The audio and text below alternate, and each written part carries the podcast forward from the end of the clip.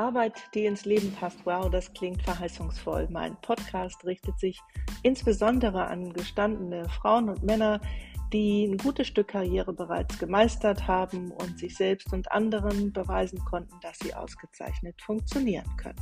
Sie wollen heute, wo da sie Erfolg neu deuten, weg vom höher, schneller, weiter und stattdessen selbstbestimmter leben und arbeiten. Und das bedeutet auch, vielleicht endlich etwas Neues zu wagen oder aber den beruflichen Status quo so zu verändern, dass ihre Arbeit eben besser in ihre kommende Lebensphase passt.